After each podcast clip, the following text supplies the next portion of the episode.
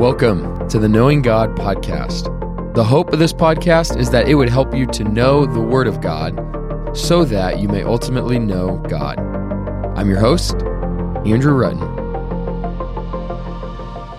Hey everyone, quickly wanted to remind you once again what is going on starting next week on the podcast.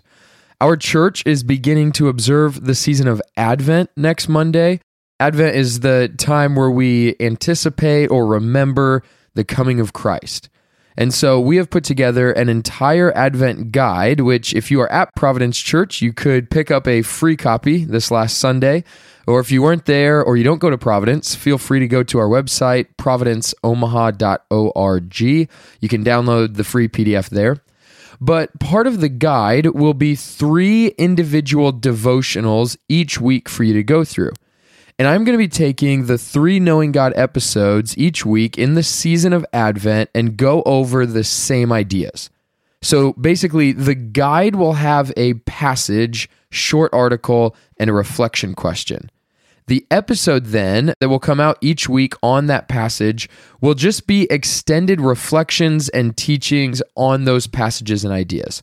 So I'm hopeful that it won't be redundant, but that these episodes will give you a little greater depth and teaching to it. So whether you're going through the guide or not, I think it will be helpful for you as we prepare together to celebrate the incarnation of Jesus on Christmas. So all of that that's going to start next Monday. Those episodes will start coming out. I think our first one is on Isaiah 40. It's been great in studying it, and so I'm excited for those to start coming out next Monday. But we have this episode and then one more in Colossians before we get there. So we're going to finish up today and then the next episode, Colossians 3, verse 15. So let me read the verse and then we'll look into it. And let the peace of Christ rule in your hearts, to which indeed you are called in one body, and be thankful. Last episode, we thought about the peace of Christ. We tried to simply answer the question of what exactly the peace of Christ is that Paul mentions here. And we narrowed it down after looking at a few passages to be talking about the peace that Christ offers us with God. From Romans 5 1, especially, is where we looked. But in doing that, we said that we also have a sense of peace or harmony with all of life. And I know that that may have seemed ethereal, or probably for some, it feels almost far fetched if you live with a constant anxiety or it feels like chaos in life.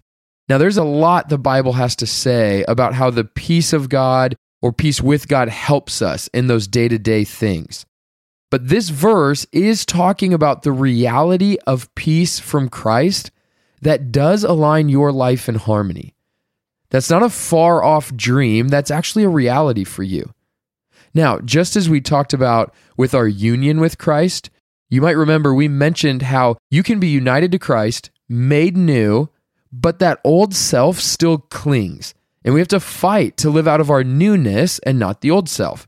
It's available to us, but we have to fight to put it on, as Paul says.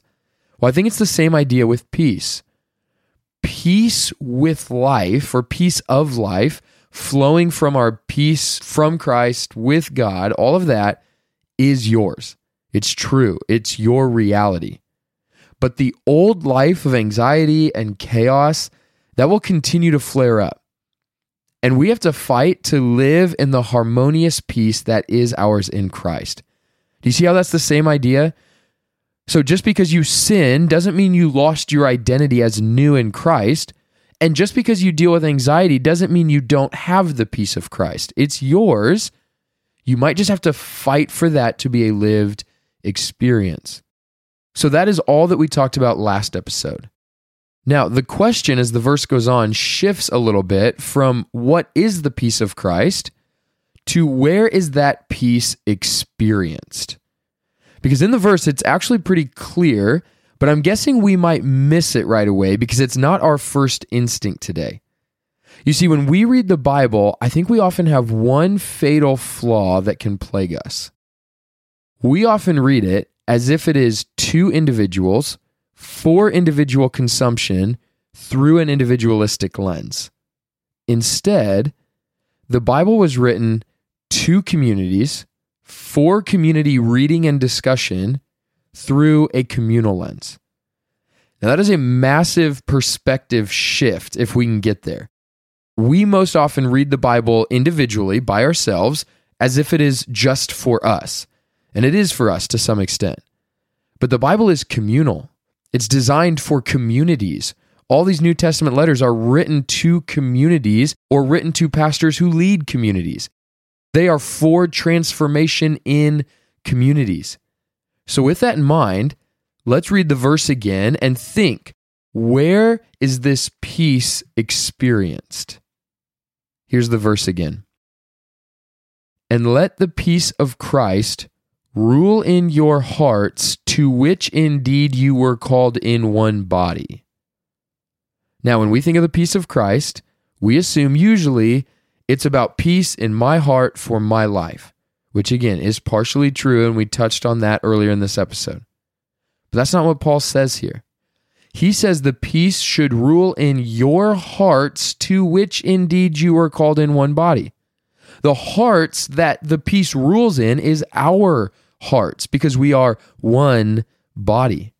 I think what Paul is saying is that peace should reign in the community of God, not just in individual hearts. Now, it reigns in the community once people are made right with God and we experience the peace of God in our hearts, but that is not where it ends. The peace of God reigns through communities being filled with peace. The peace of Christ is great not only because it unites us to God, but it unites us together. I mean, consider this. How often is the church marked by or has the reputation of being a community of peace? Being a peace filled and relationally unified community. Has that been your experience? Is that how non Christians in your life speak of church communities? Far too often, our experience is division and strife, tension and pain. Many people have left the church or deconstructed, not because it was filled with too much unity and peace, but because of division and trauma. Paul says there is a peace from Christ that through uniting us as one body under him also means we become a peace filled people. It means that unity in that relationship is possible. It means that connection between that person you have nothing in common with is possible. It means that healing from that hurt is possible. It means forgiveness for that sin is possible. Now, how could all of that be true? Because if Christ has reconciled sinners to himself, made us right with God, and united us together in him under his own blood, then any division is no match for the unifying power of Jesus Christ. We are called to one body, not many bodies, not many divisions. We're called to unity, oneness. And how are we called to this? Paul says, through the peace of Christ that reigns in our hearts. So here's what I want to leave you with today. It's not so much of an action step as it is just a mere reflection. I want you to think of a conflict, a strained relationship, something like that that you have experienced or that you are experiencing amongst another Christian. Once you get that in your head, I want you to ask yourself about that person or situation. Do I believe this can be restored and unified? Do I believe this can be restored and unified? And don't give a quick answer, think and give an honest answer. That strained relationship, do you think it can be restored and unified? Paul says we are called to unity in one body through Christ making peace. If your answer is honestly no, I would encourage you to ask the Lord to help you believe his word to be true today. If your answer is yes, then I would encourage you to ask the Lord what step you need to take to move toward restoration and unity. Do I believe this can be restored and unified? Paul says that all things can be united under Christ. Do we believe that relationship can be restored and unified. He says the peace of Christ rules and reigns in his body to which you are called. Therefore, let us fight to be communities of peace. Friends, may God bless you and keep you. May he give you favor, grace, and peace.